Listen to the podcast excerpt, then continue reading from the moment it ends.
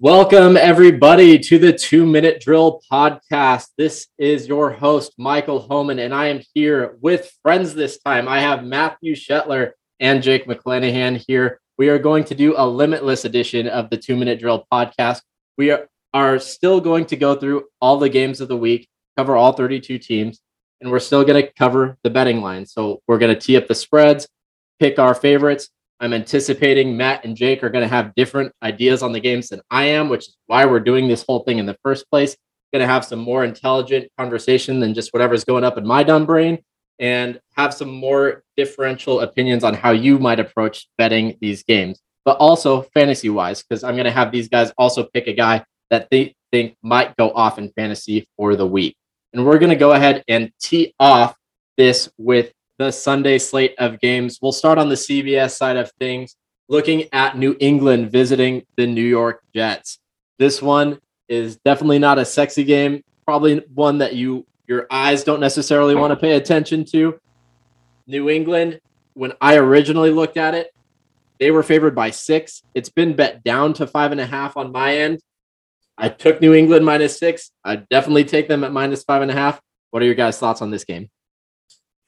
Yeah, uh, I'm definitely I'm definitely taking them here. Um, especially if you look at it too. I mean, I feel like the Patriots at minimum they're going to find a way to scheme. Yes, it's on the road, but it's against the Jets, and I just feel like they'll be able to scheme their way to at least like 21 points. And considering like the Jets, they only put up 14 against Carolina last week, and we know what Belichick does to rookie quarterbacks.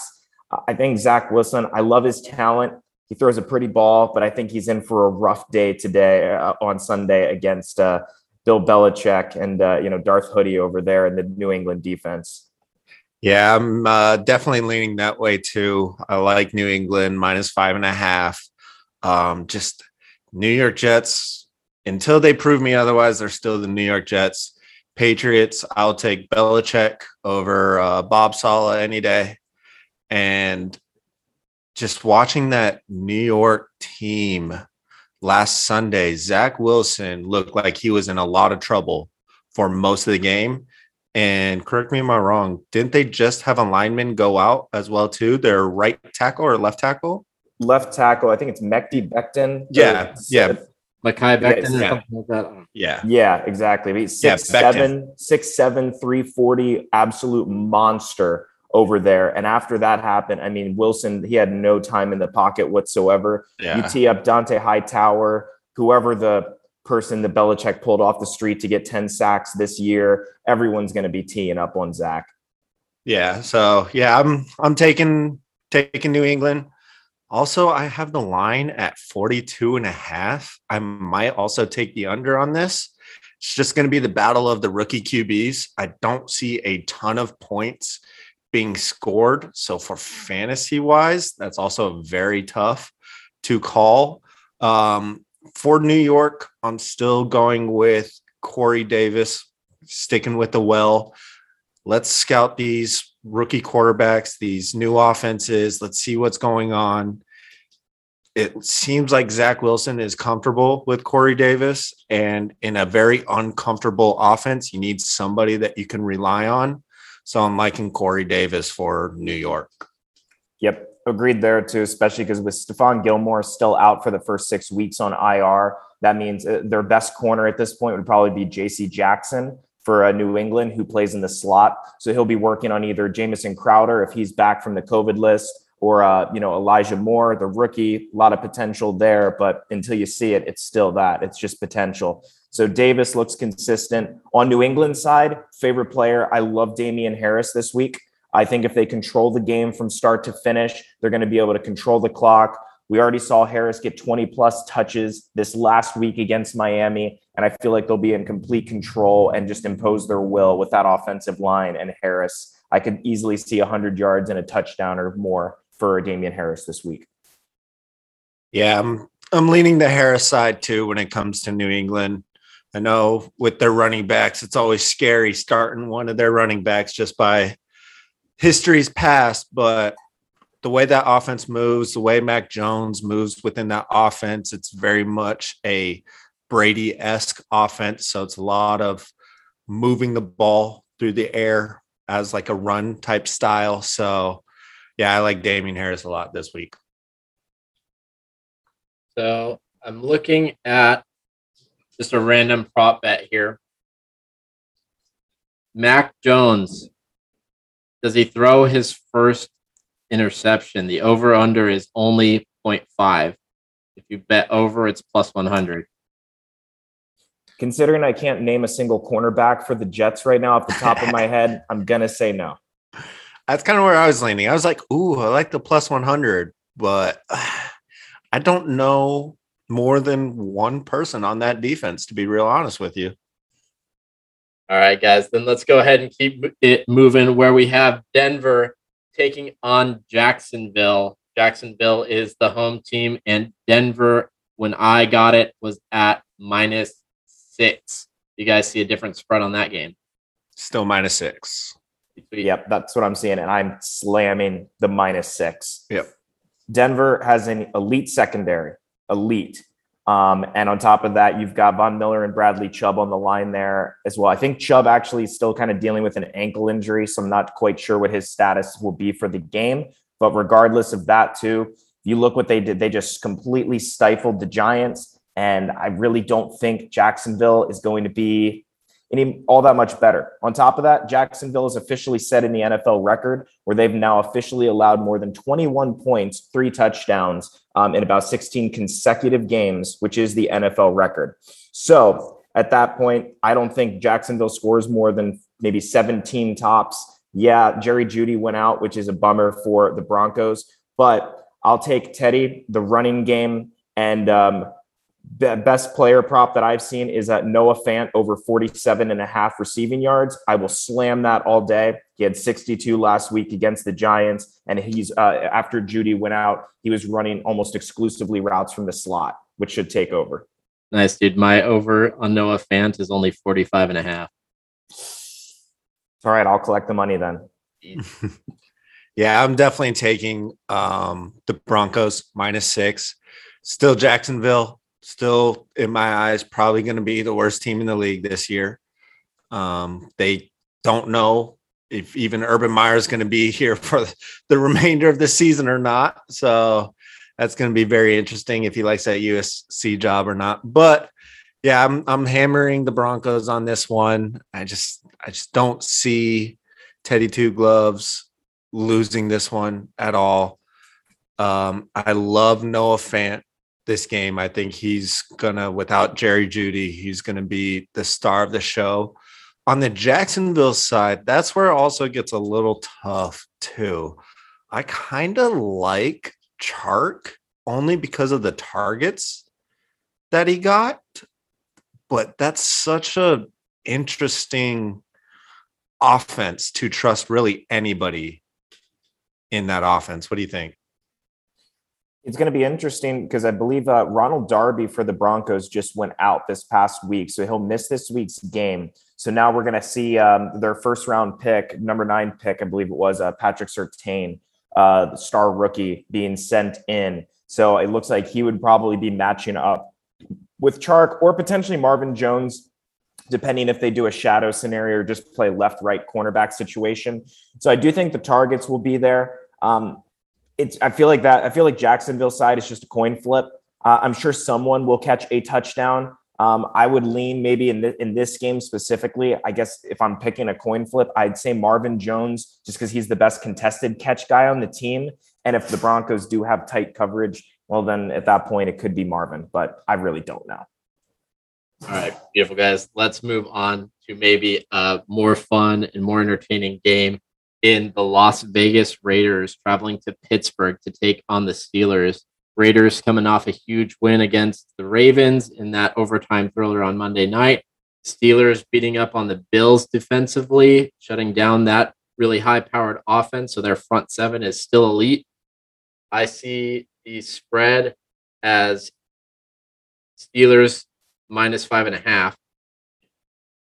I personally went risky last week for some reason, I have a theory that Raiders play up to their opponents, play down to the bad ones. I took Ravens in the point. I mean, the Raiders in the points last week. I picked the Raiders in the points again. What do you guys think? uh, that's a so the spread's kind of kind of big. I kind of like the Raiders and the points. I'm taking Steelers and money line. I think they win, but I just think it's going to be a closer game. We saw how the Raiders played the Ravens on Monday night. Yeah, it was kind of an ugly game, but it was still very close, very competitive. Whenever the Raiders needed a play, somehow, some way, Derek Carr didn't overthrow or underthrow one of his receivers or Darren Waller, and they ended up getting plays there. Steelers also look they they do look really tough. So I'm really, really nervous about this one. But I, I, I like the Raiders on the actual points on this. They also have the over under as 46 and a half, which is a pretty high over under, um, which fantasy wise, I'm very excited about. So for the Raiders, again, how can you deny 19 targets? I know 40 of those 19 targets were off target, but you can't yeah. deny the 19 targets. I just think Darren Waller is going to have a monster game. He's going to have to have a monster game if the Raiders have really any hope against this tough, formidable Steelers defense. Yeah, this game's but this game is I was looking at the spread, it was bothering me a bit. I do think I would take the Raiders on that. I hate the Raiders, I do. But at the same time, looking at the spread itself, um, it's interesting. I actually am going to go against that. I don't think Darren Waller is going to have as huge of a game this game specifically. And what's interesting is Waller has played four games against the Steelers in his career. In that, in those four games, he has a total of four catches for 45 yards. Now, some of that was, I'm sure, you know, as he was earlier in his career before he fully exploded. I mean, like you said, 19 targets is 19 targets. You're going to scheme your best player open regardless. Um, but I do think the Steelers have been really good at ferocious pass rush and then trying to take away their top weapon. So it wouldn't surprise me at all to see like a Ruggs deep touchdown this game. Edwards continuing, um, you know, maybe a second game with some momentum there. So I, I don't really want to bet this game, um, but I would probably take the Raiders. I mean, four points seems very reasonable. So to have a five and a half spread, that's just that's a lot especially coming off that emotionally charged win against the Ravens. That's a lot of momentum that you can build on. So, for you guys, I want to know your thoughts on this wide receiving core in Pittsburgh. When I'm looking at the betting odds, basically, it they're telling me that Diontae Johnson is going to be the highest pass catching option. What do you guys think between Diontae Johnson, Juju Smith Schuster, and Chase Claypool? Who's going to be the best bet? So I think that every single week until honestly until about week four, week five, when we start seeing real trends, it's going to be toss up until we see either who's their number one guy. I think Diontae right now is their number one guy. So I think he's going to have, if anybody, he's going to have the best game, or he's the one that I would trust the most to have the best game. Um, but I think until we really see trends, and honestly, I want to see Juju really prove it in the slot again and become the Juju that we've seen before. Because if he can get back to that, to being the slot, being that number two guy, the one that's going to relieve all the pressure, that's going to be a very, very scary offense, especially if Najee can figure it out and pick it up, which I truly, truly believe he can and will do here sooner rather than later. Um, I think that's that can be a very, very scary receiving core. Right now, I just don't trust who that is. I lean Diontae. I just, I just don't know though right now. Is wrong? No, I, you know what? When it comes to that, I think the catches I, I might in this game specifically, I might take Claypool as the yardage leader, but De- Diontae is going to get the most targets. Diontae is he he gets 10 targets every single time he plays with Ben, unless he goes down with one of his many injuries that seems to frequently happen throughout the course of the game. Um, Diontae, I think 10 targets, like eight catches, 70 yards minimum. That's like a Diontae line, but I could easily see Claypool here four for 80 plus and a deep touchdown against a suspect Raiders secondary. I mean, yeah, they they kind of handled Lamar Jackson, but Lamar Jackson, can he throw the ball? I mean, yeah, kind of sometimes depends. But then again, can Ben? Well, so we'll see. Um, I, yeah, Jake, I'm sorry. I know that I shouldn't be talking bad about the Ravens. You already had to deal with a lot, the loss as a fan, have your soul ripped out. But to answer your question, Mike, I, I, would probably say Claypool. Yeah, Claypool yardage, uh, Diontae for the targets. Cool, cool. Matt's right because that's what I said too. Um, I love it. We're gonna move on to Houston at Cleveland. Cleveland come up short against Kansas City Chiefs. They had the lead most of the game, but Patrick Mahomes did Patrick Mahomes things to take the win. Houston, everyone thought they were going to suck. They went up on a, a, a up against even more crappy team in the Jacksonville Jaguars last week, surprising a lot of people. So the spread is Cleveland minus 12 and a half is what I saw. Are you guys seeing the same spread? And who would you like with that? Um, yeah, I'm still seeing 12 and a half on my end. That's a big spread. I'm taking Cleveland though. It's just because of how big the points are of the spread. I wouldn't mind if you dabbled in taking Houston. Um, the money line obviously is minus 650, so don't take the money line. But I'm still taking Cleveland over over Houston. I'm I'm still leaning the points on Cleveland as well too. Cleveland's just a very freaking good team. That Nick Chubb is absolutely insane. Their offensive line is a very very very talented. Their receiving core even without OBJ is good. My biggest question with them is what can Baker do? Is he the quarterback, the true first round number one overall draft pick. Um, I'm. This is a tough one for me to bet because of the line, but I uh, I would take Cleveland's points on this one as well. I'm smashing Cleveland. Uh, Kansas City is. I would. Would you guys both agree that Kansas City is probably a better defense than the Texans? Yes, yes. sir. Uh, Kansas City uh, only stopped the Browns once. There was one punt in that entire game. Now, Browns had a couple shitty turnovers. They were like more just, it was just a fumble, kind of just letting things go from there. Those but, are ups too. Yeah. Okay. Interesting. So, but like Nick, Nick Chubb, I mean, we saw what the Yeti, Derrick Henry, did against the Texans last year. He averaged like 170 rushing yards per game. Nick Chubb's going to feast. They're going to control the clock.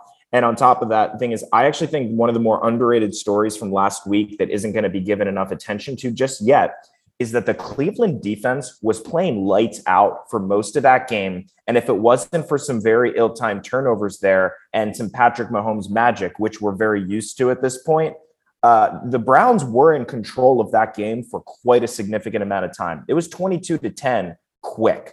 They came out, they tried to punch him in the face, went for a two point conversion right off the bat. I don't think they're going to let off. They know that this is a like a really it, it's a it could be considered a gimme against the Texans, but I think they're going to come out and just ram it. Um, I, I would I would absolutely take the uh, Browns at minus 12 and a half in this game. So as far as face value goes and on paper, I agree with you. I don't know. Correct me if I'm wrong. I just think the Houston Texans with uh, Tyrod as their quarterback aren't as bad as what everybody said that they were going to be.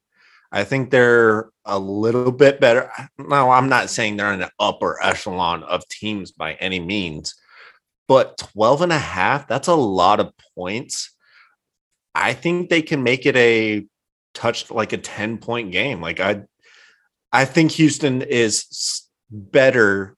I'm just trying to, I'm giving credit to Houston more than what other people are. And I could be very, very wrong on that. But I think Houston with Tyrod isn't as bad of a Houston team than we thought they were going to be this year.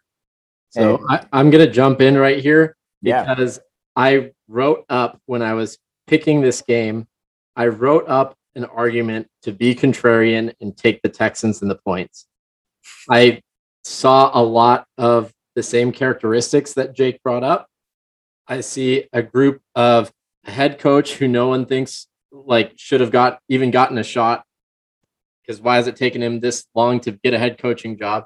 I see a lot of veterans that are like gone and forgotten. Like there are so many times watching highlights where I'm like, oh yeah, that guy's still in the league. Cool.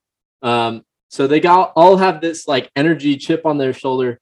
And then I asked myself while I was writing that, if I picked this team and I actually put money on it, would I feel dumb for losing that bet? And the answer was a resounding yes. So I switched my pick. yeah, I just think 12 and a half is a lot of points. And I just don't think Houston's getting enough credit. I'm not saying they deserve all the credit.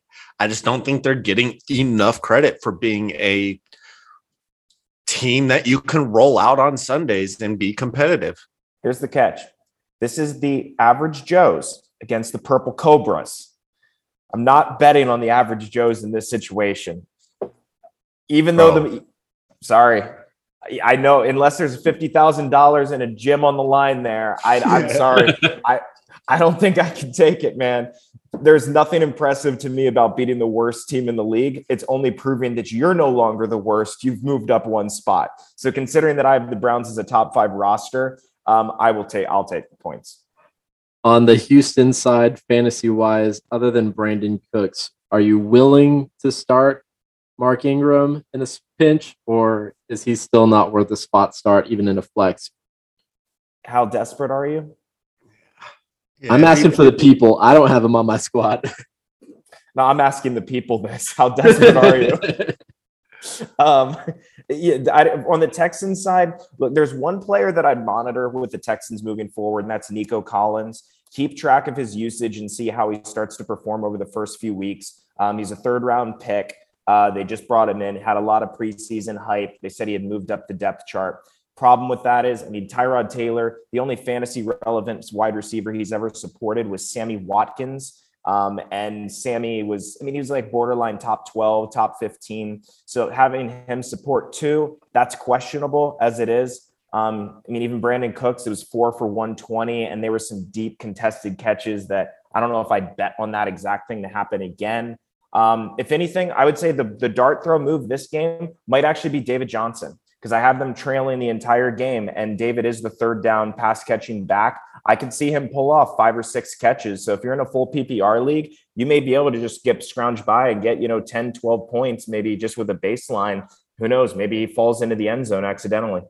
Yep. And for the Cleveland Brown side, no secret here. Smash hammer, Nick Chubb. He's going to absolutely destroy that Texans defense. On the sleeper side, I'd throw obviously Jarvis Landry has always performed when Odell Beckham is out. So if you have him, I would upgrade him from more of like a flex wide receiver three to potential wide receiver two consideration. Um, but also my deep dart throw, Jake, I may or may not play him against you this week, depending on what I need, um, is actually Donovan Peoples Jones.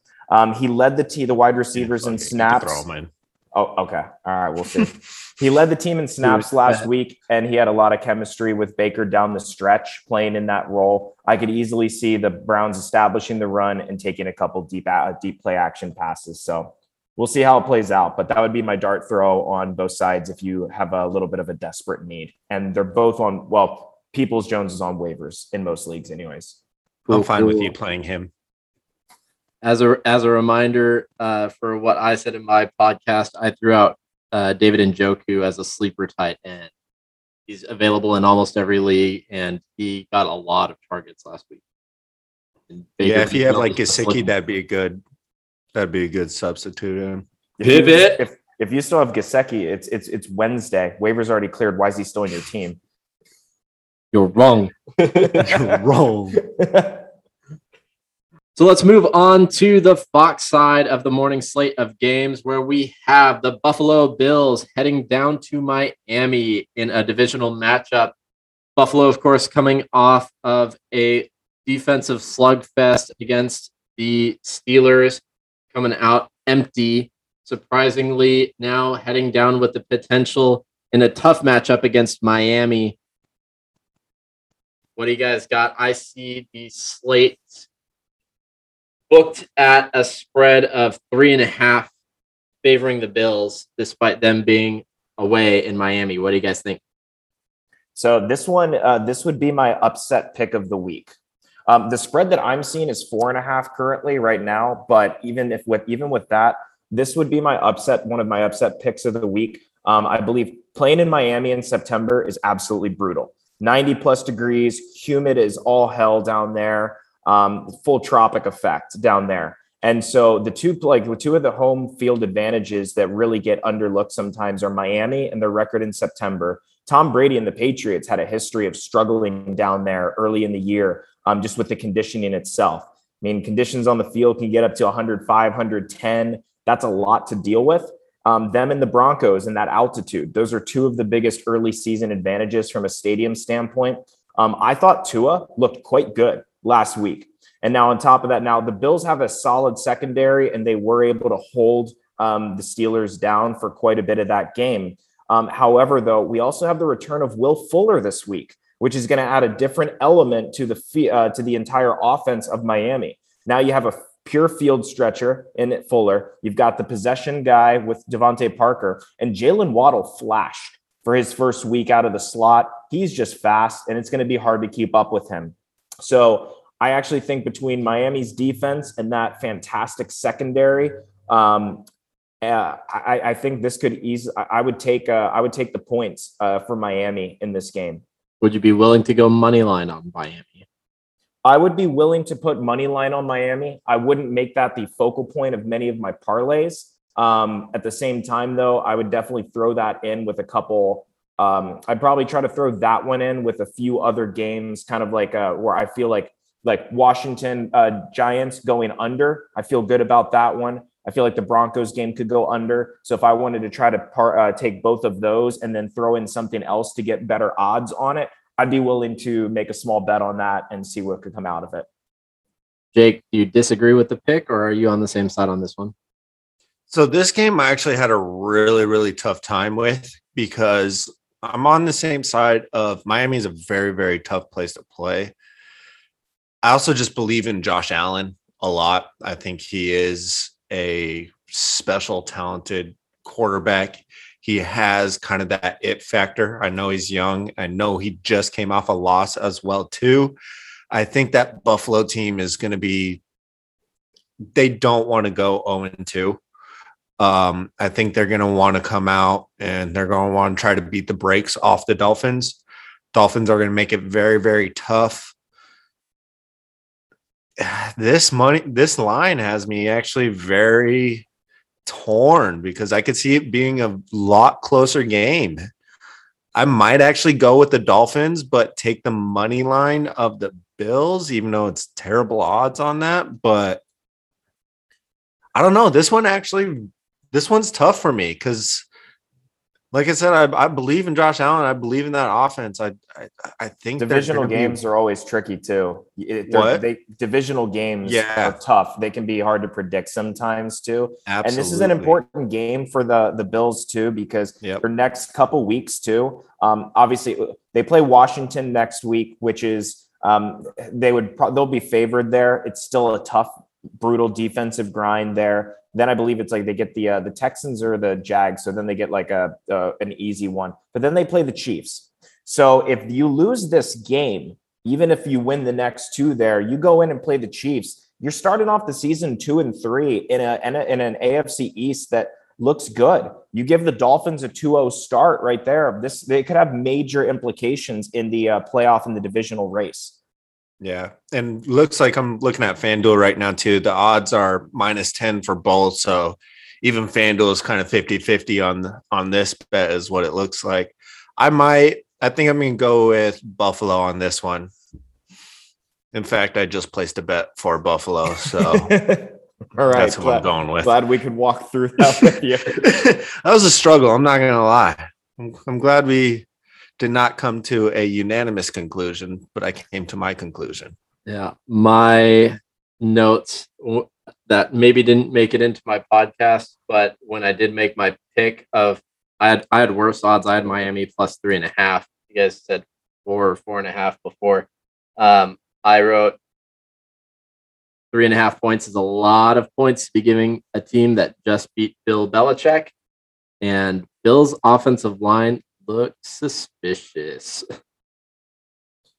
Yeah, it did. This is this will be an interesting game. This is one of those ones where I can look like a total idiot come Monday morning or Sunday afternoon after the game's over there.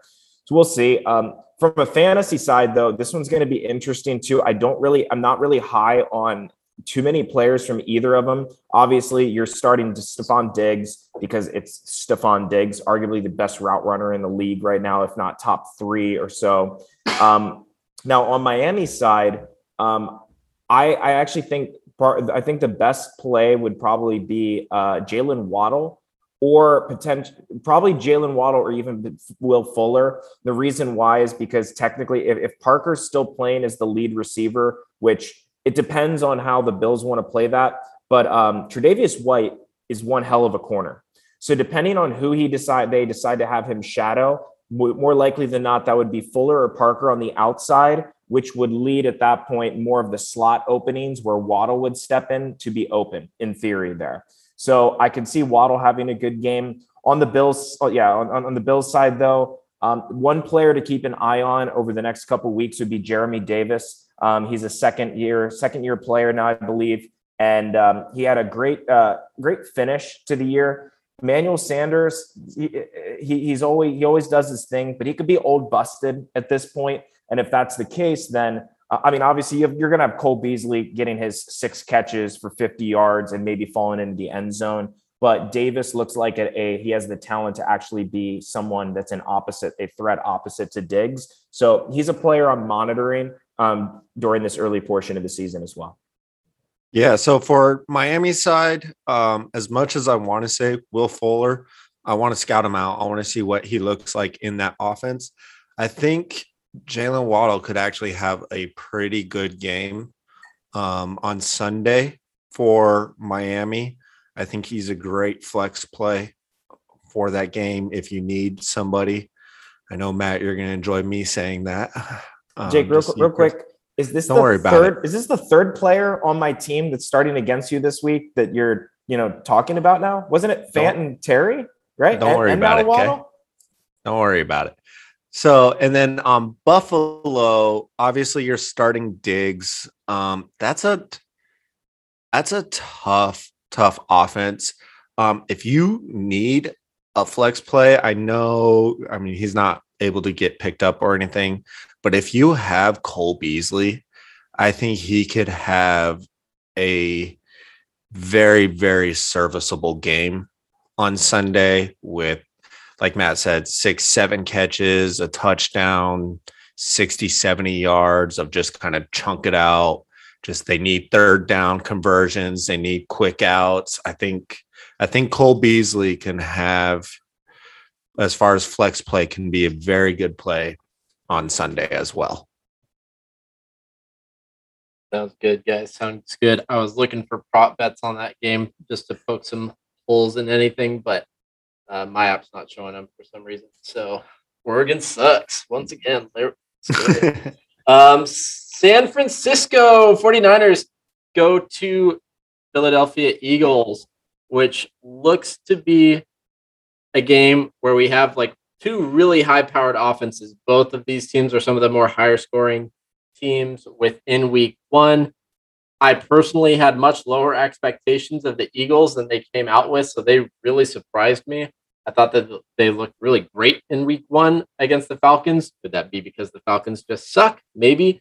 But um, the Lions went up against the San Francisco 49ers, so it's not like they had a much better opponent. What do you guys think about these two teams pairing up this week? So right now I have the line at three and a half. Um, I'm gonna take 49ers minus three and a half. I think 49ers, if you just look at their final score and they covered against the Lions, that doesn't play the whole story of that game. They dog walked the Lions, they took out their starters. It was they just beat the beat the brakes off the Lions. Lions kind of crawled back and it was like, okay, let's throw our guys back in. And then that's kind of how it ended up. I think Philly's going to be a very good team, not a very good team. They're going to be a good team this year. Their offense looks exciting.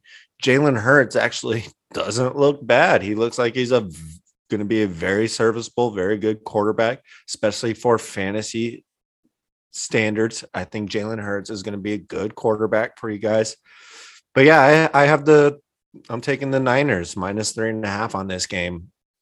Um, I just think they're a really good team. The NFC best is a very, very tough division.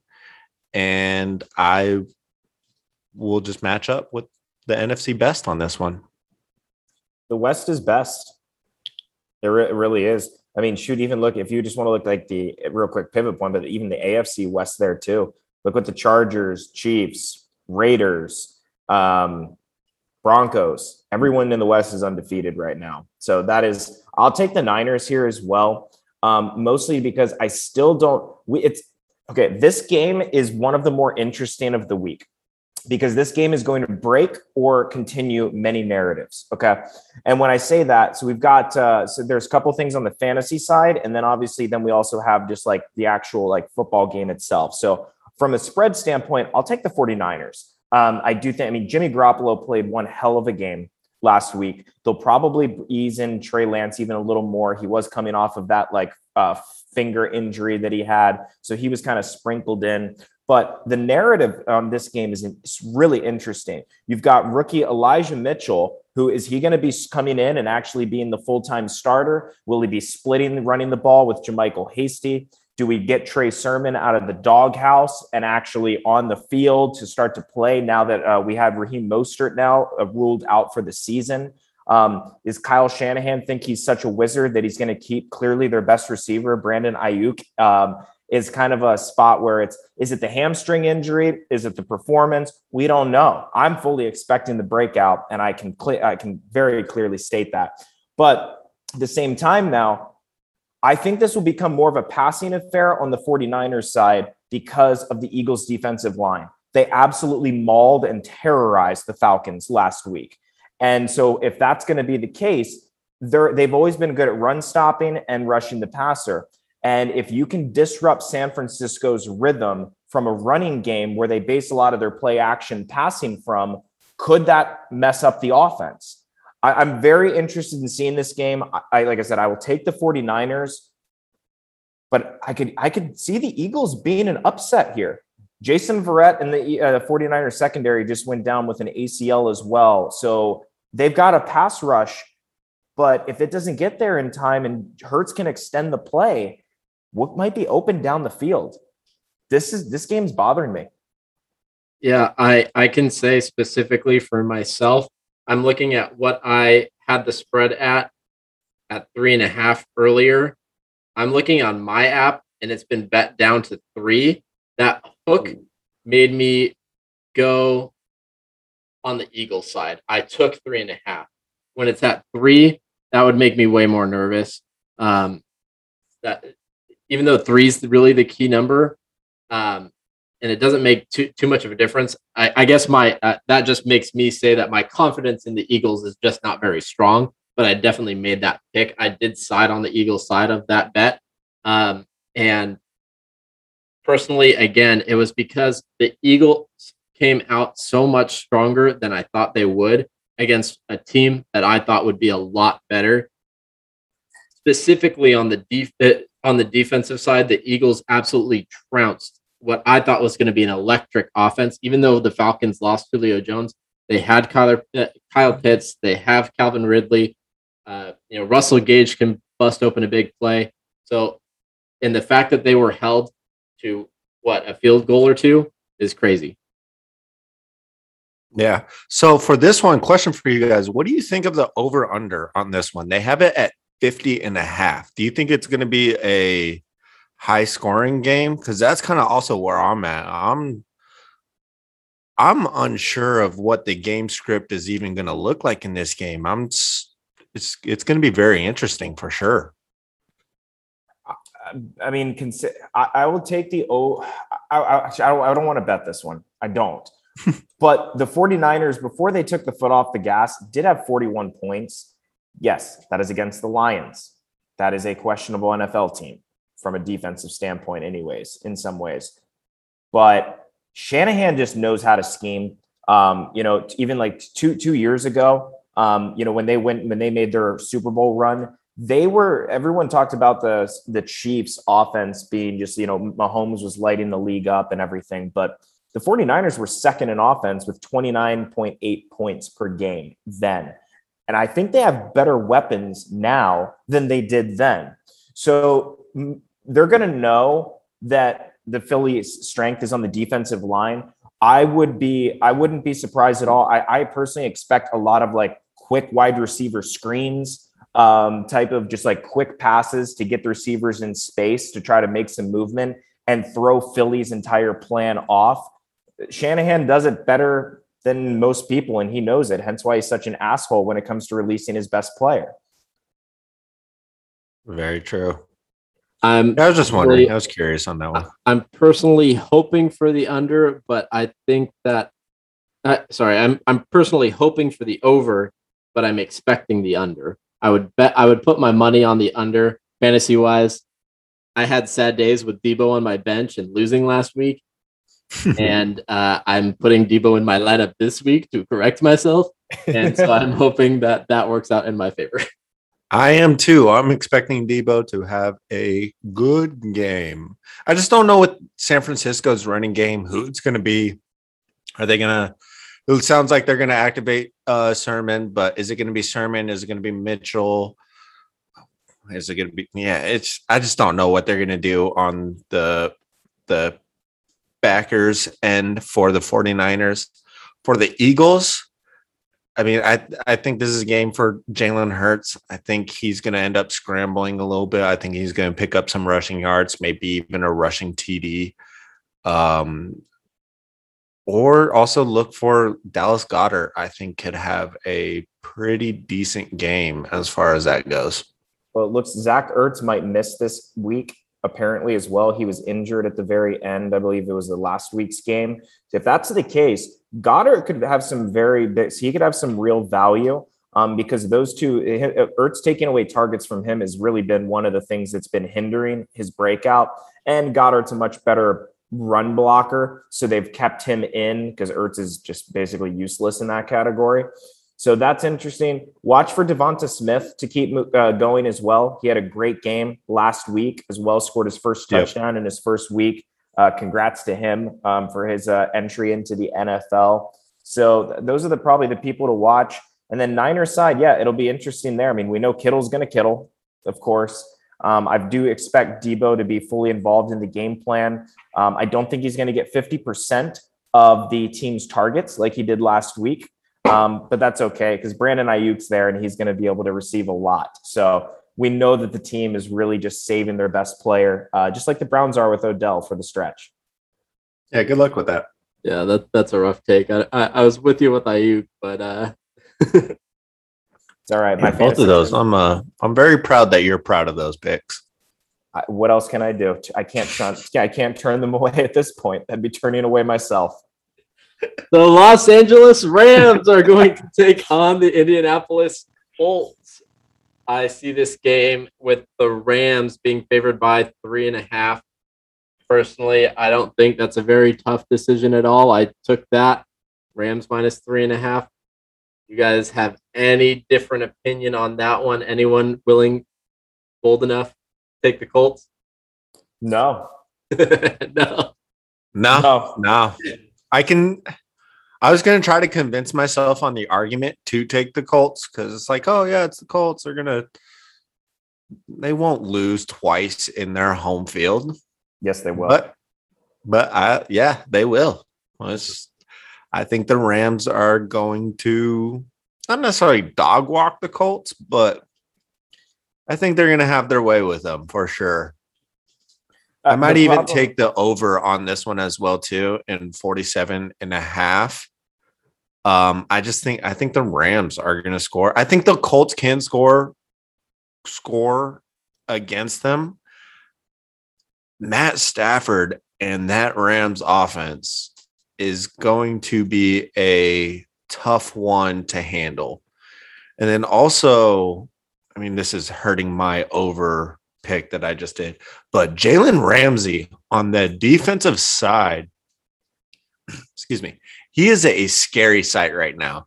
they're throwing him all over the field. He's playing nickel, safety, corner, linebacker, playing up on the line. Shit, he's playing everywhere. So that team is going to be a very scary team throughout the rest of the season. I'm um, not excited that they're in the Cardinals division. That's for sure. Yeah, I really, I really don't have much to say about this game overall. Um, I think it, I feel like this one will be played out pretty straightforward.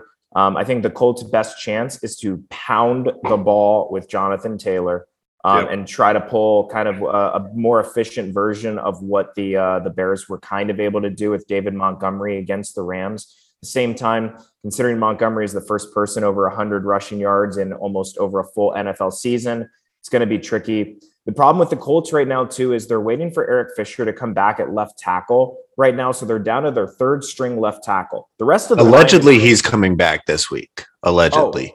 Oh, okay. If that's the case, then that can help them quite a bit because they're already going to have to devote some time to uh, Aaron, mother freaking Donald, in there. So that's going to be tif- uh, if they're going to have a third string left tackle, that's going to be rough.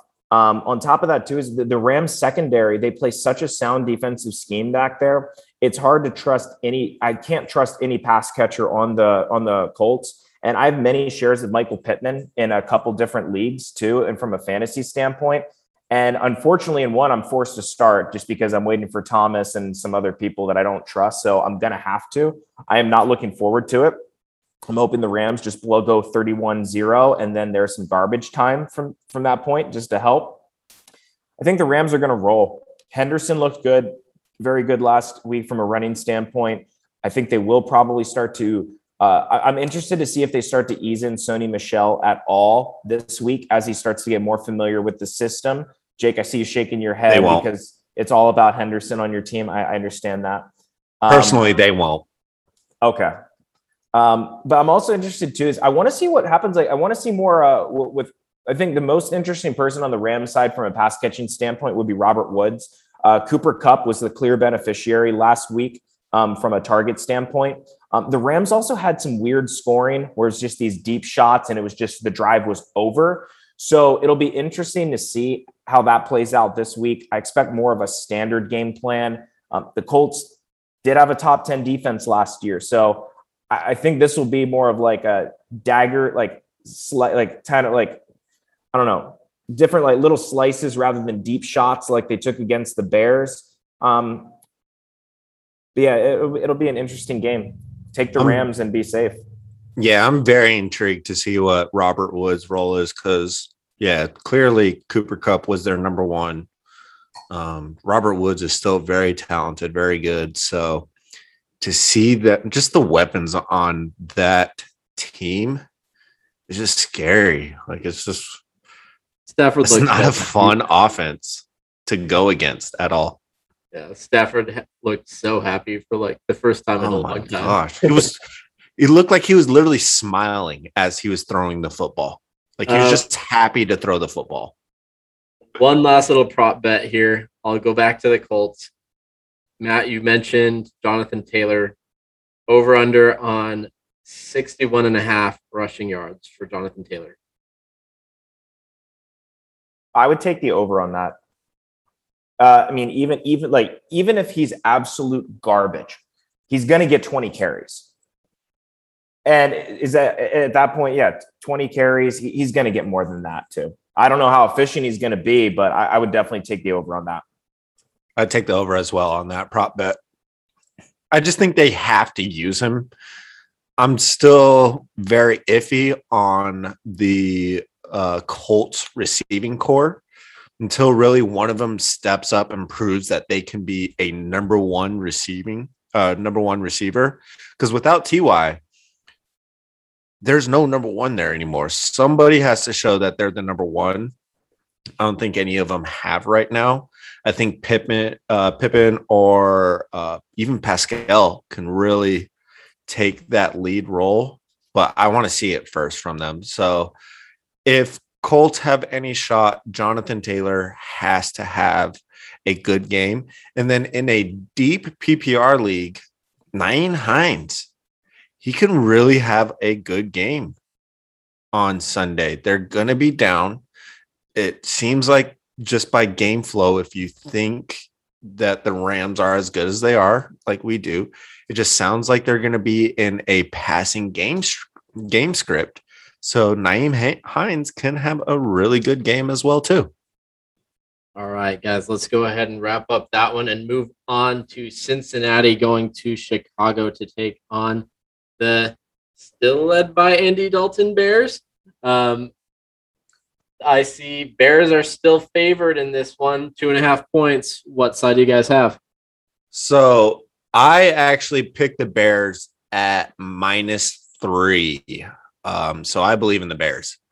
I picked them at minus three. I got them at plus 100. Right now, I'm looking at it. The Bears are only one and a half. So they went down a full half a point, one and a half points since I picked them on Tuesday. And I still like the Bears. I they played for for playing the Rams and couple bad just miscommunications, couple bad plays. I thought the Bears actually played the Rams pretty well. It's in my eyes, it's still Cincinnati Bengals. I want to see how they actually are.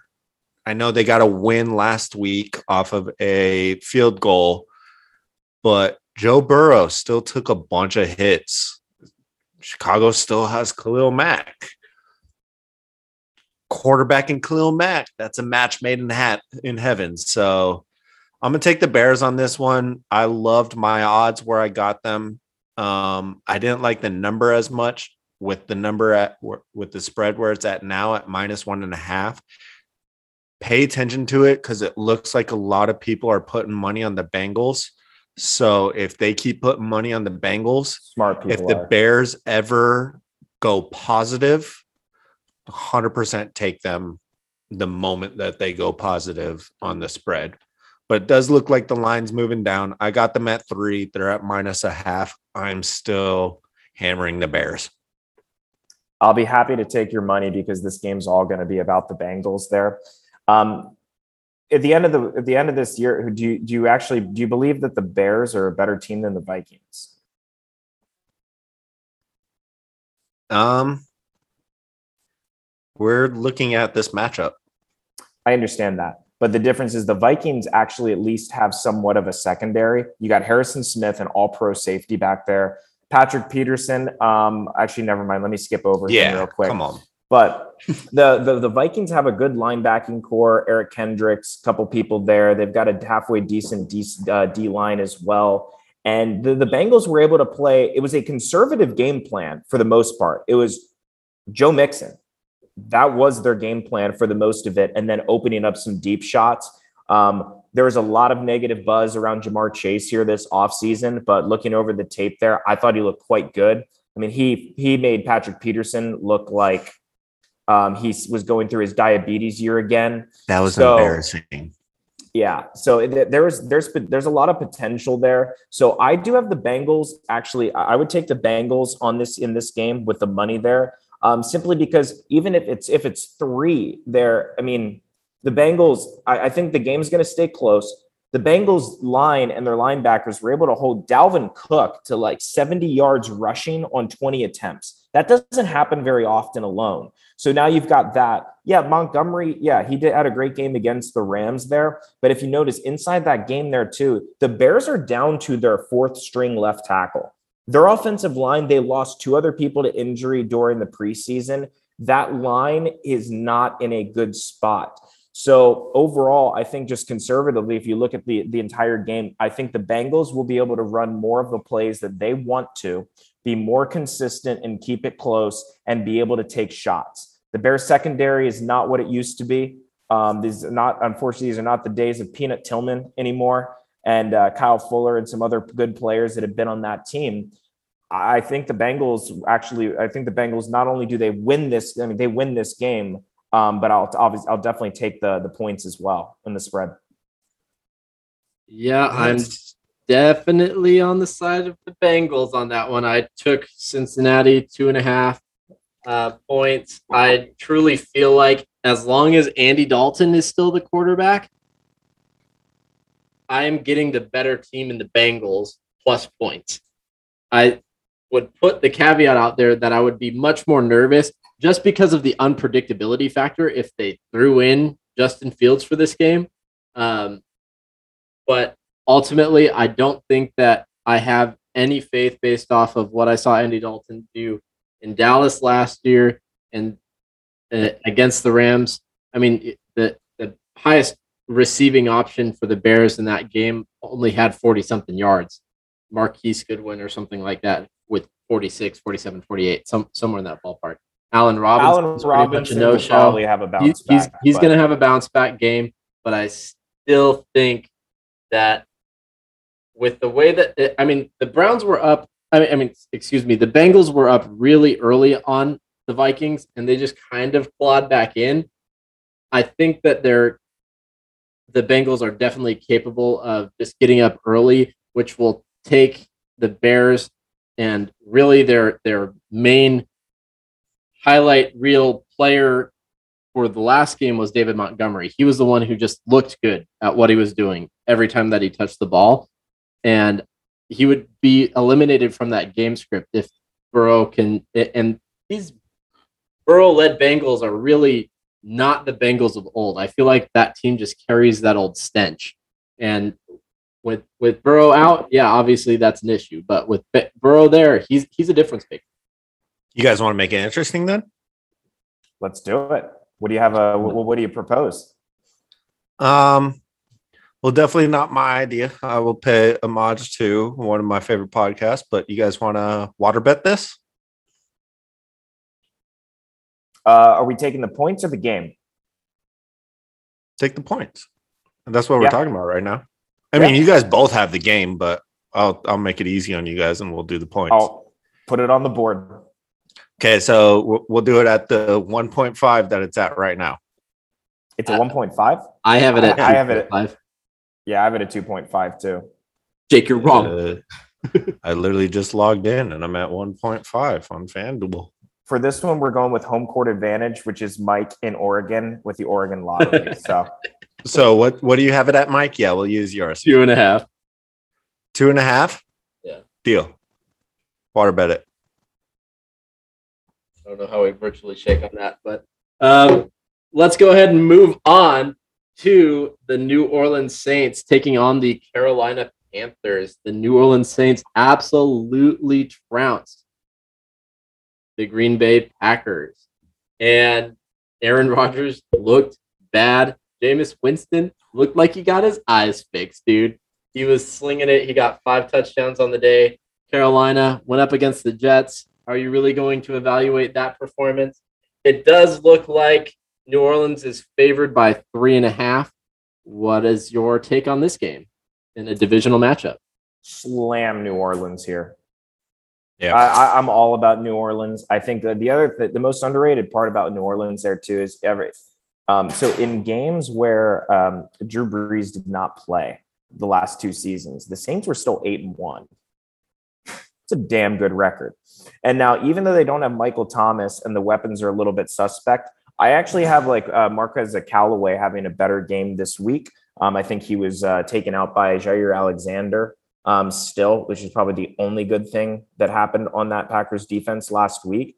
And you have Alvin Kamara, a top five offensive line, and probably a top five defense, if not top eight at worst, going against Sam Darnold. I mean, I, I now granted on the Saints side, um, Marshon Lattimore is out for this week. He had a finger surgery, so he's kind of week to week at this point. So the defense could, like, the secondary could take a little bit of a step back there. But I mean, sorry, you're the Panthers and you just beat the Jets by five and now you're gonna go play the Saints. No, I'll, I'll take Saints. Uh, I'll take the Saints easy on this game. I am in agreement with this one. It's Saints just look really freaking good right now. It's they dog walked the crap out of the Packers I still think the Packers are a really good team. I don't think that's indicative of how good the Saints are. Like, I don't want to overhype the Saints, but they are still a very, very talented team. Um, they're only going to get better as the year goes on as well, too, which is also scary. I think Jameis Winston is a real quarterback. We'll see as the year goes on if he can control the ball. But like you said, Mike, it looked like he got his eyes fixed. It looked like he knows who he's thrown to now. And he knows who's on his team and who's not on his team. So I am taking the Saints on this one too. Um, Carolina went up to three and a half. Last I looked, I think they started at two and a half. So it seems like the money is on the Saints right now. So you, if you think it's going to be a close game, and if you think that Sam Darnold and that offense can do something, good luck. It's, I was gonna say it's Christian McCaffrey. Good luck. Yeah. So, so yeah. yeah. So on Carolina Panther side, obviously, like they just said, Chris McCaffrey, you're starting and playing all day long. I also think with the injuries to the Saints uh, DBs, I think DJ Moore can have a great game as well too. Great, very he could have a very startable game for sure. And he score um, a touchdown? Yeah, I think he can score a touchdown. So if there's a prop bet, I don't see any prop bets for this game right now. Um, but if there's a DJ Moore touchdown prop bet, if you can parlay that with a Christian McCaffrey touchdown tr- prop bet, I think those are their Panthers' only two touchdowns that they get all game long. But yeah, I think and then the Saints, obviously, Kamara, you're you're hammering him. Um, what do you think about Callaway this game? I know he didn't get a lot of anything much on the last game, but I think this game can be a very maybe interesting game for him to at least like wait and see what he can do. I think he could have a decent game to where people are going to be regretting either dropping him or happy that they held him this game? So personally, I can tell you that I'm pretty sure that I dropped him in a league. I took into account the fact that um, a he wasn't one of the ones who came down with these five touchdowns that Jameis Winston threw. Uh, obviously, that's just one game as a sample size, but also that game shows that Jameis was really spreading it around. Um, it, you know, no one got like a huge amount of targets. The the leading target receive pass catching option was actually Adam Trautman, the tight end. He didn't necessarily make the most out of those, but he he was the one who was receiving most of the targets. Um, I don't even know he. I think Marquez Callaway only got flicked his way twice, and he made one catch for 14 yards. So not necessarily um, the way that I would you know, a, a player that I would put a lot of fantasy hope in, specifically because this was a game where they were passing a ton, got a ton of passing touchdowns. And the guy that I truly, truly trust on this team is the running back, Alvin Kamara. So, uh, I mean, I, he's going to totally siphon off a ton of those um, as well. He's a great receiver in his own right. So, I, I really think that if Jameis Winston is going to start honing in on like the top players on his team, that's going to be Alvin Kamara. And then so far, he's favored throwing it to Adam Trout. Yeah, I pretty much piggyback off all that real quick before we wrap this game up. Um, only thing is, I'm interested to see how Jameis plays in this game because even though he had five passing touchdowns, he threw for like 150 yards. Yeah, so 148. They, yeah, it, it was very, it was very much run, establish the run to drop the pass, and they were in. They played literally like the perfect game. It was extremely efficient from that standpoint. So from a Saints standpoint, I don't want to start anybody else besides Kamara. I don't. Um, I mean, I guess like in a in like a special like a like a super flex or it's like a two quarterback type league. Yeah, Jameis would be a fine option, I suppose. Um, inside on the Panthers side, I think DJ Moore will have a very consistent game. I wouldn't project a touchdown. I mean, he's never scored more than four in a single season. So against a matchup like the Saints, I wouldn't project that. But who knows? Anything can happen um, from that standpoint. Um, I'd say the biggest two people to watch is watch the snaps and the targets with Robbie Anderson and Terrace Marshall. Robbie had like two targets the entire game. Now, one of them went for 57 yards and a touchdown, but it looked like he was starting to now be used more exclusively as more of like a DeSean Jackson type field stretcher, whereas last year he was working a lot of the underneath routes. Um, and now Terrace Marshall, he's a 6'3, 225 receiver that is in the slot. So there's some potential there as well. It'll be interesting. The, the Panthers are one of uh, the more interesting teams to watch, I feel like, over the first four weeks to establish how they're going to utilize those receivers, um, just to see how the value plays out from a fantasy standpoint.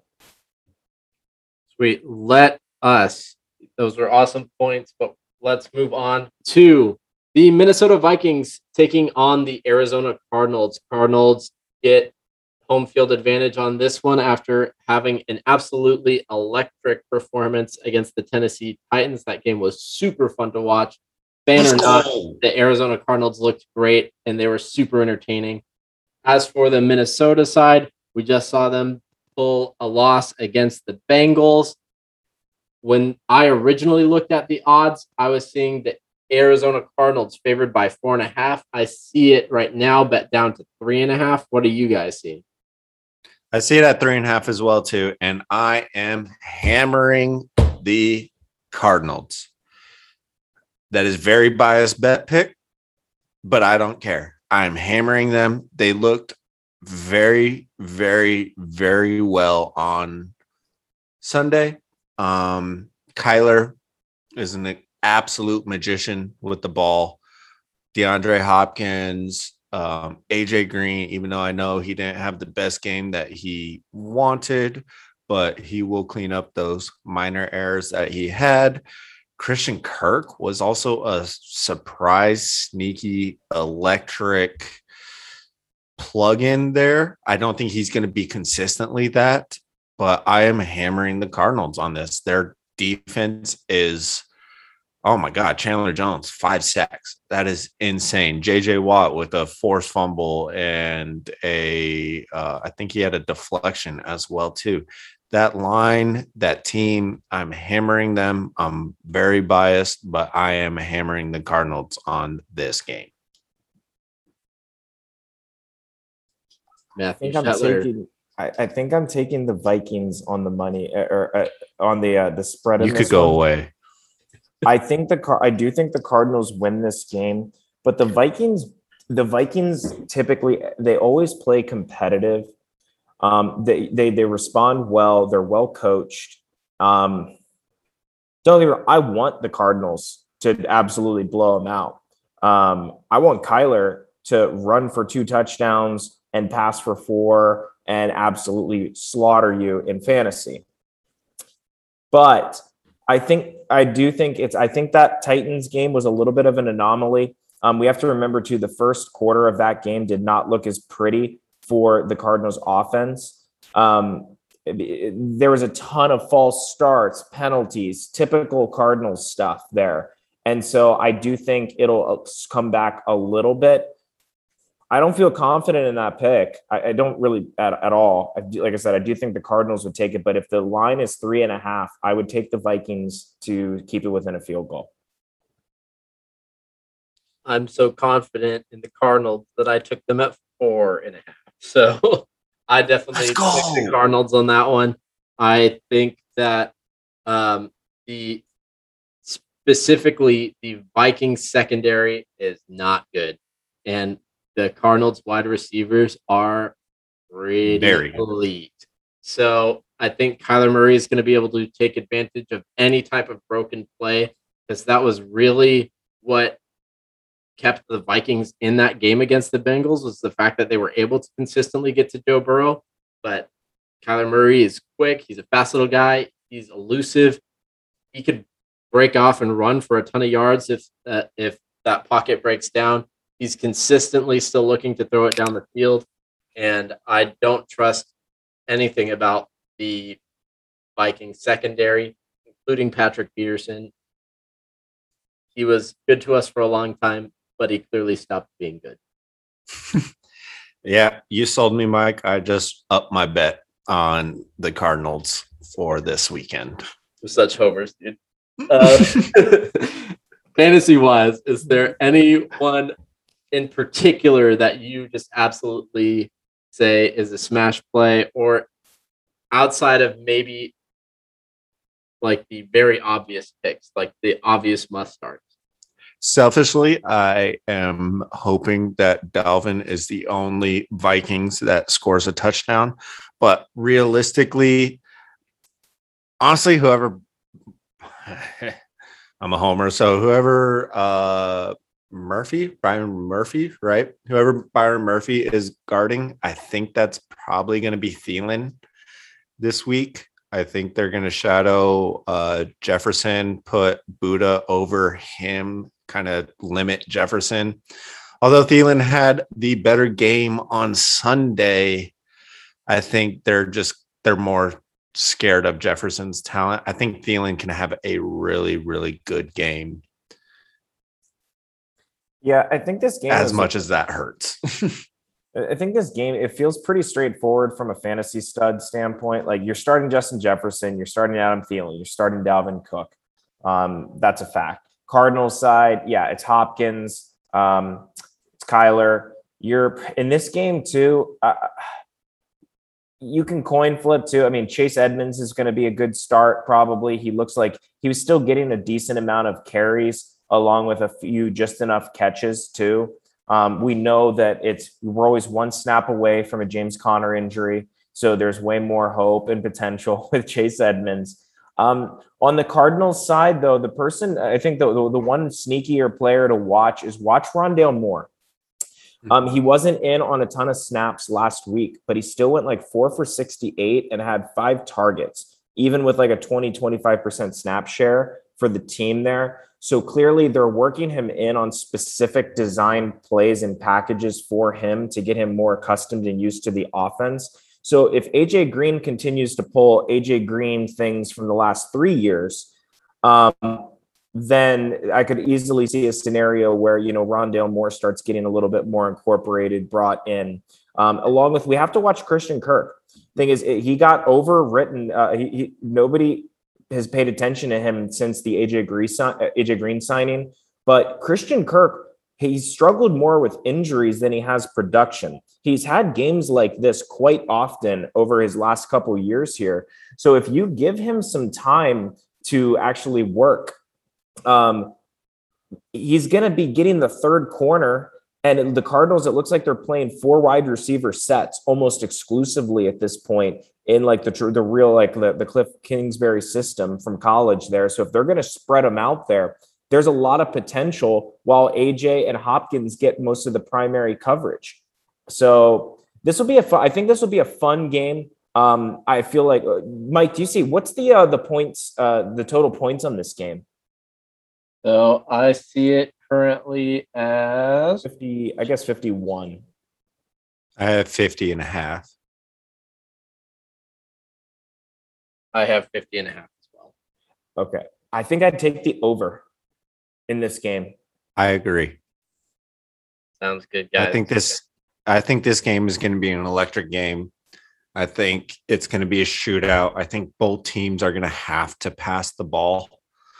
Um I do like the Rondale Moore a lot. Christian Kirk um the only thing that I see with him is if you need an upside play, beautiful, beautiful matchup. But he's such a boom or bust. If he doesn't hit, it's almost like he doesn't catch a ball. Like it's almost like he didn't play the game.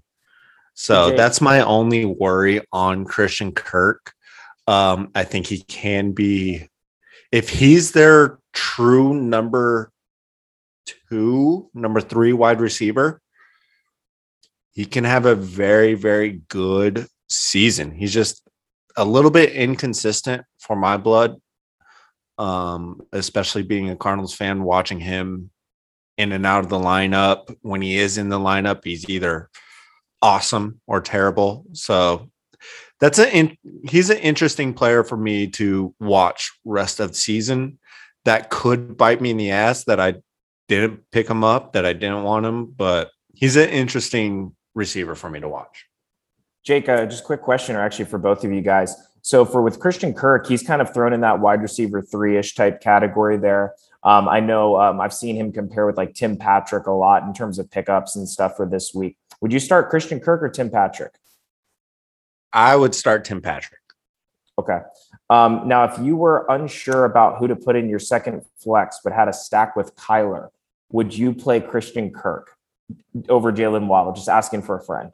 I personally would have oh answered. Mike, don't answer this. I would have answered Christian Kirk to the first question because I really don't have that much faith in Tim Patrick personally as a player. And I do have a lot of faith in Christian Kirk as a player. I, I agree that he can be boom bust, but I also agree that most of the reason why he's felt like a disappointment to Cardinals fans is because he's been out of the lineup due to injury. And when he's in there, he makes himself known more often than not, in my opinion. So I, I would go Christian Kirk, especially with that. That would be a mean stack if it if, if it's a if it's a boom if if okay.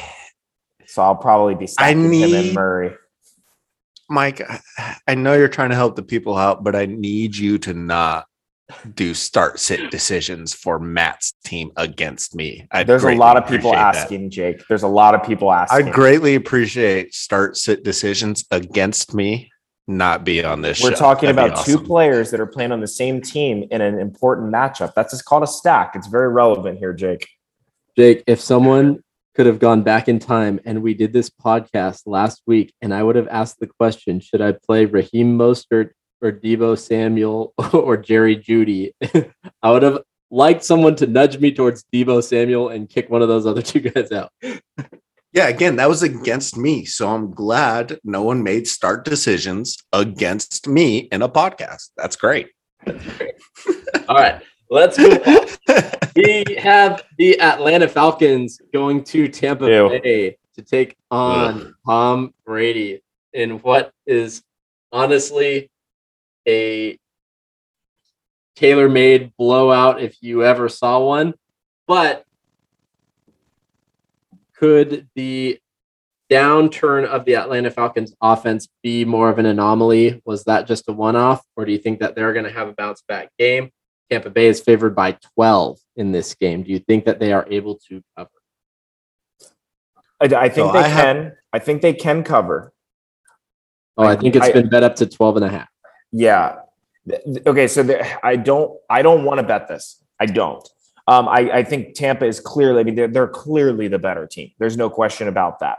Um, Atlanta, it, they, they, I mean, there's a, there are many inappropriate words and terms that I could use to describe their performance uh, last week. However, though, it, it's week one. Um, they consistently shown even even last year. It's like I know they have a new offensive coordinator coming into. I mean, well, coach offensive scheme a little bit, but I think they'll learn from a lot of the mistakes that they did last week and switch things up they consistently tried to run and pull these deep like seven like seven step fallback play action passes against the Philadelphia Eagles D line that was just destroying him. He like Matt Ryan did not have time. If they that may have been a surprise to them, but you know what the Bucks defensive line can do.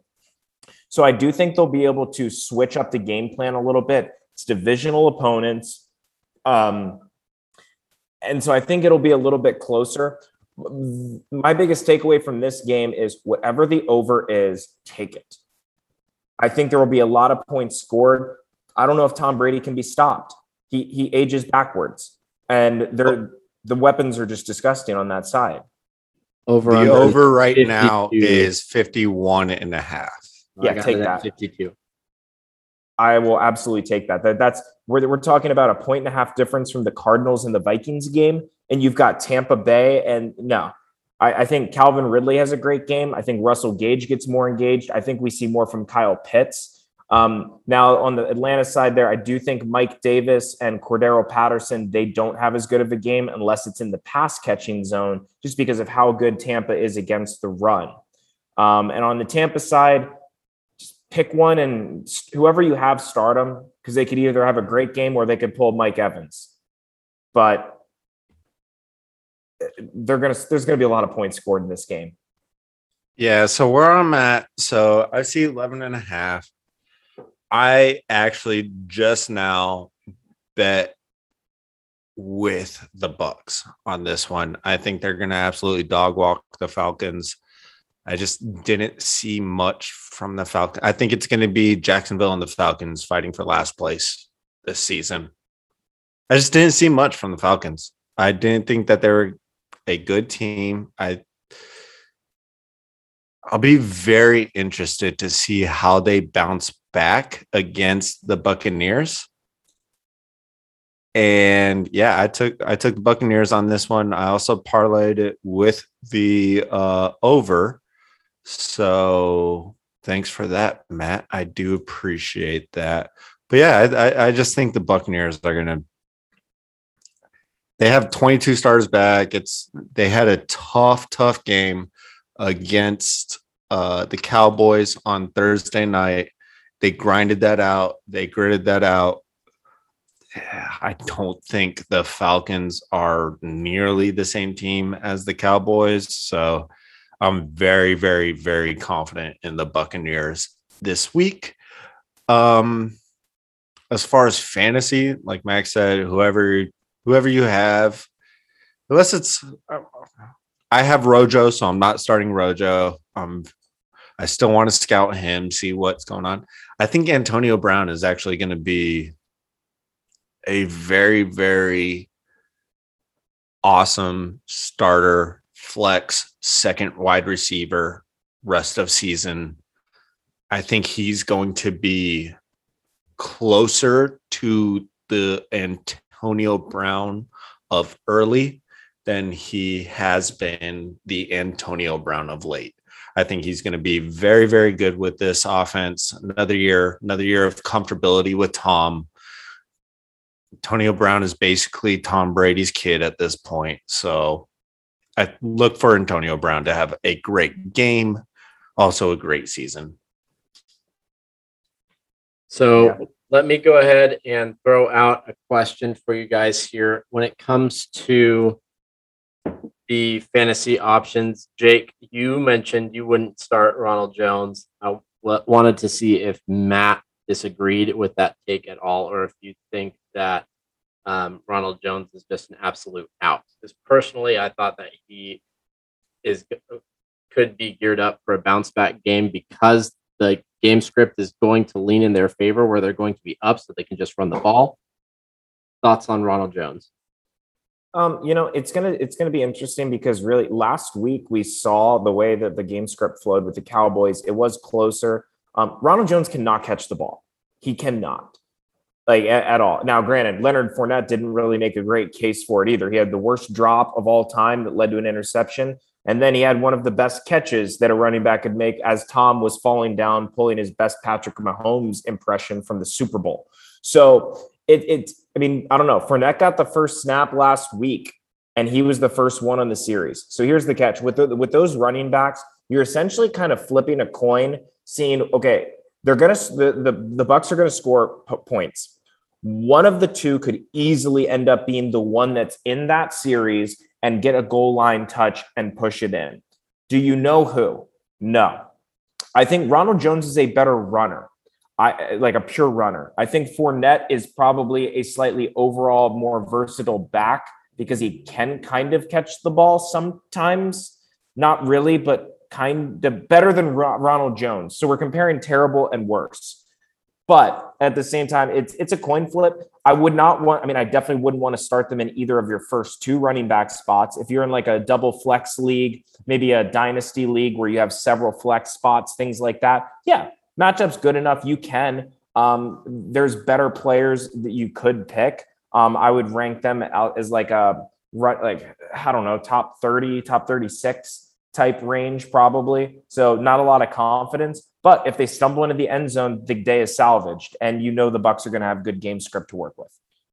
Yeah, the only thing that if you're in a deeper league or you have a double flex or whatever the situation is, the only thing that really gives me hope for that running back room is the fact that Bruce Arians basically came out and said that Ronald Jones is out of his doghouse. So if he said that he's out of his doghouse, then that means for Thursday night football against the Cowboys, Ronald Jones was in the dog. So eh, deep leagues, if you had to play somebody, Ronald Jones is somebody I could throw in, hoping for a touchdown and being the majority leader of carries on that team for this week. But as far as a week to week standard, just with Bruce Bruce Arians and his offense, you just you never know how he's feeling. So I'm I'm a little torn with with him rest of season, but I think this week in a deeper league, Rojo, if you needed to play him, you can plug him if you had nobody else in. Sweet, sweet. Let's move on to the Tennessee Titans taking on the Seattle Seahawks. Tennessee, obviously, we talked about it before. They got worked pretty hard by the Arizona Cardinals. Seattle took on the Colts and put an impressive performance on them, knocking out Carson Wentz's hopes to start off on a positive note with his new team. Ultimately, it looks like the Seattle Seahawks are favored. They're the home team. Fans are going to be back in the stands. Seattle is notorious for having a good home field advantage, and they're favored by five when I last saw it. What odds do you guys see on? So I see it right now at four and a half. This one's tough for me. Um, I think Tennessee, I think they're going to have a bounce back game for sure. I think they're a better team than what they showed against the Cardinals. Now at four and a half, do they cover? I might be leaning that way for they at least cover. I don't know if they win but I'm leaning on Tennessee this game. I just assume from from just preseason rankings and everything that they're better than what they showed on Sunday. And I could be wrong. This could bite me in the ass, but I just think that they're better than what they showed. Matt, what do you think? I see that point. I do. I do. And I do think Tennessee is a better team um, than what they showed up as on that game. Same time, I think they have a little bit of pride. They're a playoff team. You know, they they they performed well the last two years specifically. Um, I think they'll make their adjustments. And I, I, I now I have Seattle covering. Um, I don't see. I just I don't see who who on the Titans defense can guard DK Metcalf and Tyler Lockett. Oh, I think I, I, think I think DK could absolutely blow up this game, um, which um, I'm I'm torn uh, from a fantasy standpoint because I know uh, uh, J- Jake is playing him against me this week in our um, you know our our primary league of record. You so finally like one of my guys. Yeah, I, I've been honest. There just wasn't much to like with the others, so. um, but at the same time, I'm also I also own DK in uh, two other leagues as well, and I'm starting him. So this game will be interesting too because um, at least uh, to sum up the game itself, I have Seattle winning. I think they play a very efficient brand of football. They're at home. It is crowd noise. That's going to be a lot. Russell Wilson is efficient as all hell with that. I don't think Tennessee has a good enough run defense to like even like completely shut down Chris Carson to where then Russ has to completely focus on the passing game. And if you give Seattle balance, you're done because they're so good at picking the right time to take their shot and uh, make those shots down the field. So from that standpoint, I, I have Seattle covering.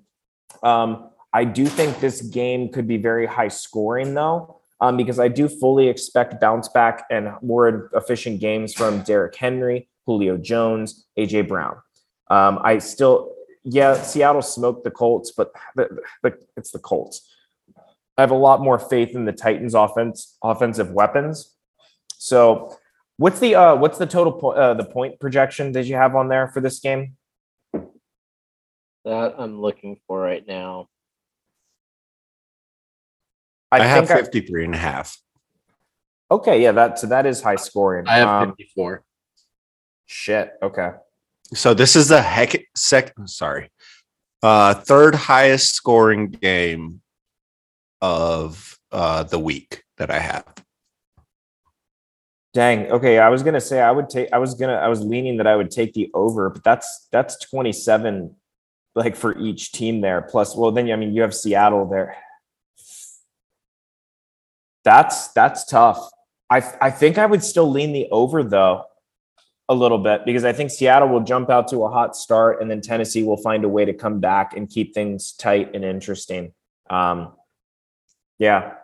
See, and if that happens, in my opinion, I think that the opposite of the game script is going to happen, where an under is going to be more likely because if Seattle jumps out early, that's going to limit the amount of times that they're want to, going to want to go to Derrick Henry, and Derrick Henry is kind of the engine in that team. I mean, granted, they'll be having to throw themselves back in it, so maybe it turns into that type of a shootout.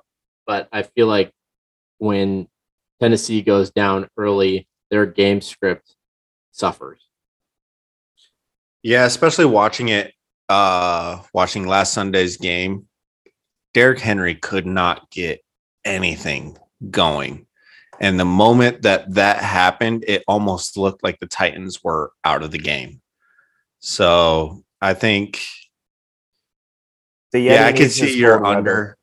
I could see your under hitting Mike on that one because if they could, uh, if they can limit Derrick Henry and they can't load the box and they have to, and Seattle spreads out to guard the defense, I could, I could see being tough for Tennessee. So let's go ahead and move to fantasy options. The one guy that I truly had to make a case for, I didn't grab him everywhere, but I wanted to, is Ryan Tannehill when it was draft season. And I think that it is way too soon to give up on that guy. You drafted him to be your week to week starter. He's not necessarily that streaming option. You use the draft capital to actually, you know, not that it was like high draft capital, but it was draft capital for a starting quarterback. And uh, I don't see a way that this offense with AJ Brown and Julio Jones don't allow for you know Ryan Tannehill to have great fantasy weeks. What are your guys' thoughts on that? On Ryan Tannehill and just fantasy options for this game in general. All about Tannehill. I do think last week was an anomaly, and really, it's just this this game. I think is very easy. It's the people that you drafted from these teams. You start them. You, you start Henry, you start Julio, you start AJ. On Seattle side, you start Carson, you start uh, DK, and you start Lockett. Um, everyone else is you can and pay Russ. attention. Yeah, yeah, and Russ, of course. But I think this game's pretty simple. I don't really have much to say from a fantasy side. You start your guys. I think there's going to be points scored. Yeah, I'm in the same boat. Cool. Throw them all in. Whoever you got in this matchup, there's going to be a ton of points scored. It's going to be a very fun, interesting game. Let the chips fall where they may on this on this matchup. All righty, so let's go ahead and move on to Dallas Cowboys taking on the Los Angeles Chargers. And uh, Los Angeles is finally getting their home debut inside SoFi, their shared home inside SoFi. Do they have enough gate, uh, home fans to fill it up within LA? Or do you think the Dallas Cowboys is going to turn that into an actual home game for them. More disappointment for the Cowboys fans after the Chargers win. Dallas is uh, uh, is getting three points in this game. Chargers are favored by three. Last I saw it, you guys see a different spread?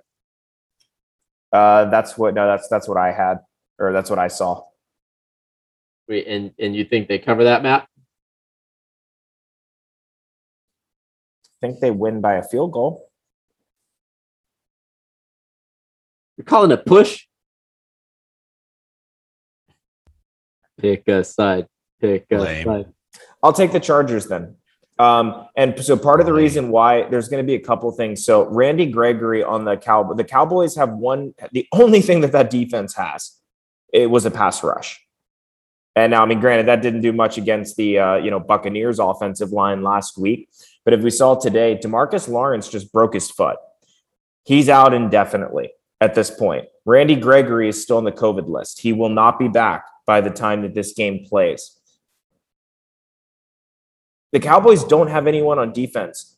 And the Chargers just had the the highest third down conversion percentage uh, in the last like 15 years in the NFL against Washington.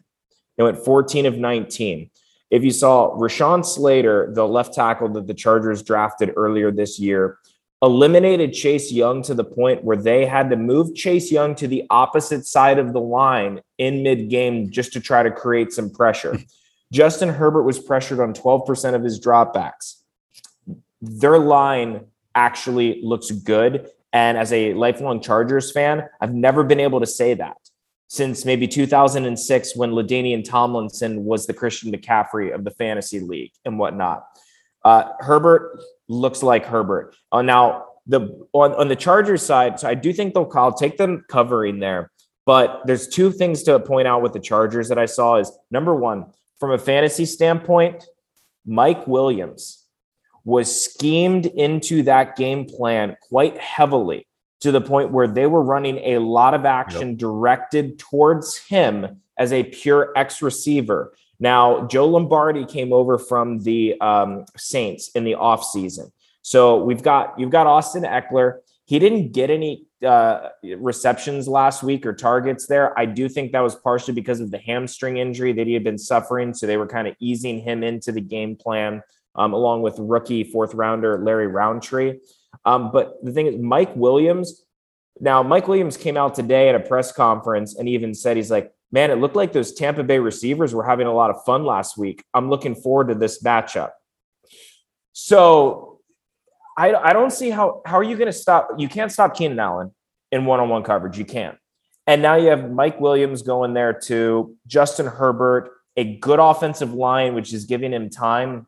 I think the Chargers end up winning this game simply because of an efficient game plan and Justin Herbert showing up. Whereas the Chargers did, it was playing Washington, but the defense showed up. Derwin James was Pro Football Focus's top graded defensive player of the week in his first game back. I love you, Derwin. And that was great to see. And so I, I, I just think overall the Chargers have a better defense, and that will end up being the tiebreaker in this game. Yeah, so this game for me was very, very, very tough because I see both sides of it. I'm, I see the Chargers, I see their talent, I see Justin Herbert taking that next year forward, taking that next step forward, just being a really. I, I, I truly believe that the Chargers can be a good team. Dallas just showed that they are still a good team. They only lost to Tampa by what three points? I think it was the final score. Um, two points. Yeah.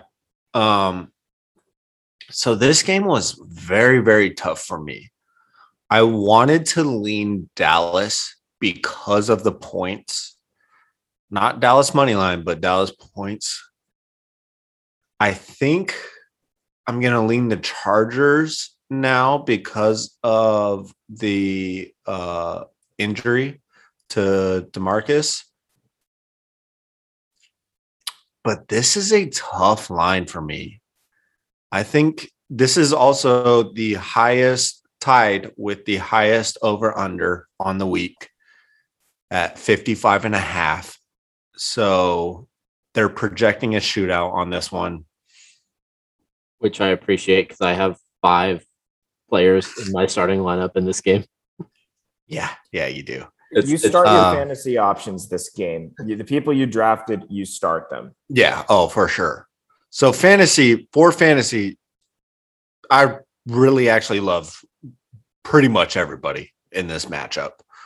Um, you're going to start CD. You're starting Zeke. I know you had a rough week and you're questioning if you still like him or not. You like Zeke. Um, on Charger side, you love Keenan. Uh, Mike Williams, I think, is going to be until he falls way too hard. Uh, he's going to be a very, very good receiver for the Chargers. Uh, number two. So yeah, this line's tough for me. I I've been going back and forth with this line this entire time, and I have no clue what I'm doing, honestly. Last real quick point I'll make about this game too is yes, Dallas just barely lost to Tampa Bay. The same time, Tampa Bay actually set an NFL record for being the first team to ever win a game after giving up four turnovers over 450 yards total and trailing at a point in the fourth quarter and still won.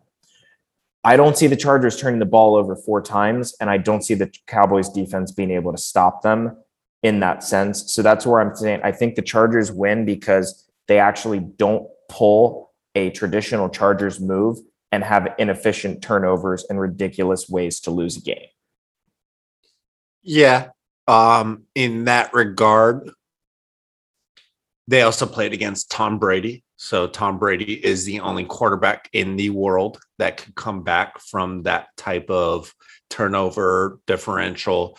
Like I think with a negative three turnover dif- differential, you only win nine percent of the time, twelve or nine percent of the time. Depends on your quarterback. They also got that many turnovers out of that team.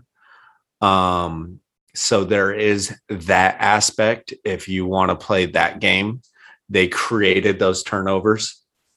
So yeah, I just if I'm going to pick one, I think I'll take Dallas in the points, but I'm definitely taking the Chargers money line but yeah. I might take Dallas in the points. To to echo both of your statements, I I truly love the Chargers in this matchup. I think that Dak Prescott and Justin Herbert are both great quarterbacks, but Dak gets points, so that works in my favor if I take Dallas in the points. So, uh, it, it, you and we saw pretty often last year before Dak got hurt. If they are behind, he can get garbage time touchdowns and cover. So that's what makes me feel like that is the safer side of that bet. Um, I agree. But but ultimately, it's going to be a really exciting game. That's all I know. That, that's going to be. That's going to be a fun one. Game. That's going to be a real fun game. So let's kick it off to Sunday night football, where Kansas City goes to Baltimore, and what's also going to be an extremely fun game. This one is not for Baltimore. going to be amazing. Patrick Mahomes takes on Lamar Jackson. Patrick Mahomes just beat up on another, eh, beat up on quote unquote, by coming back and ripping their hearts out of the Cleveland Browns. Now they have to go face the Ravens, who just had their own hearts ripped out. Um, and it's going to be another high over under game. It's going to be another shootout type of scenario potentially. Lamar struggles playing from behind. He likes playing from with a lead. Patrick Mahomes, the king of playing from behind outside of Tom Brady. No lead is too high for him. I see Baltimore getting three and a half points at home. So Kansas City is favored here. I'll throw it to Matt first. What do you think is going to happen on this game? I think the Chiefs cover this one and it's fairly easily. And um, part of the reason I say that too is this uh, this Ravens team is not the same as uh, some of the past years where they've been able to consistently rely on uh, the defense to really minimize and kind of keep things in control. Derek Carr is the league's leading passer after week one. Okay. Marcus Peters tore his ACL a play after Gus Edwards tore his ACL, which is after the rest of the backs popped something. The Ravens are cursed this year. They just, it feels like they are cursed at this point. Not only did you have the worst offseason luck with injuries, you just had your heart torn out by the damn Raiders. They raided their hearts and they took it. and they're just running. Oh, it's it's bad. It's bad. And so the catch is, I see the Chiefs getting out to an early lead here. Um, and the catches, like you said, I, I thought you could have stopped when you said Lamar Jackson struggles, um, not struggles passing the ball. so right, you don't have to keep burying him though. Like Jesus. So anyways but when it comes to that it's i know i do think the chiefs are going to really be able to um, just really just like stick a knife in and then pull, slowly turn it. Watch tyreek go for another 150 yards. Kelce do his thing. And lamar